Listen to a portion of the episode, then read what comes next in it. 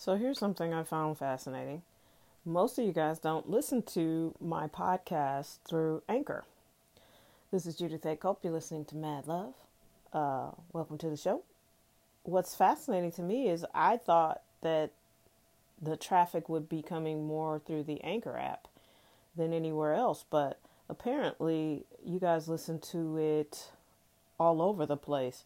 There's a category. So with this new redo of the app, it's now you can get um, much much better analytics. You can see, you know, where people listen to your podcast, how many people listen to your podcast, things of that nature.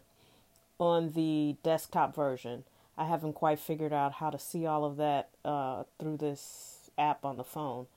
Um, so if you don't use the desktop version ever, you should at least sign in and see, you know, uh, some of your statistical information what's fascinating to me, I like obviously all of this is fascinating because when I started doing this, uh, I want to say in June or July of last year, I had never imagined that, you know, anybody would really be interested or listening.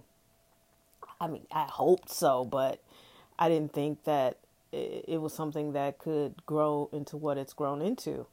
And no, I don't have millions of listeners, but I have thousands of listeners. So that's really, really really cool to know that people are listening and are invested in anything that I'm saying. Um, but I was just a little surprised to find out that uh, I think Podbean, you guys listen to it through that, Apple um, podcast through there. And then I want to say it was one other place. And then other was like the most.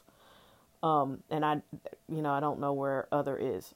so wherever this is broadcasting and you guys are listening to it, I thank you. I'm extremely grateful.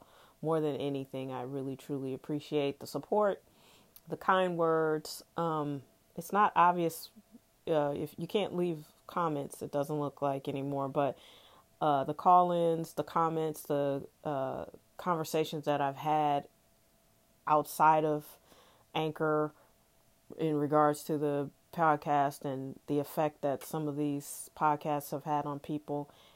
I am deeply, deeply grateful for all of that. I'm deeply grateful for your ears. There's millions upon millions of things that you can do in a day and easily ignore this little uh, podcast that could. So I appreciate that you take time to support us and listen. And, you know, like I said, I'm just extremely grateful. So thank you.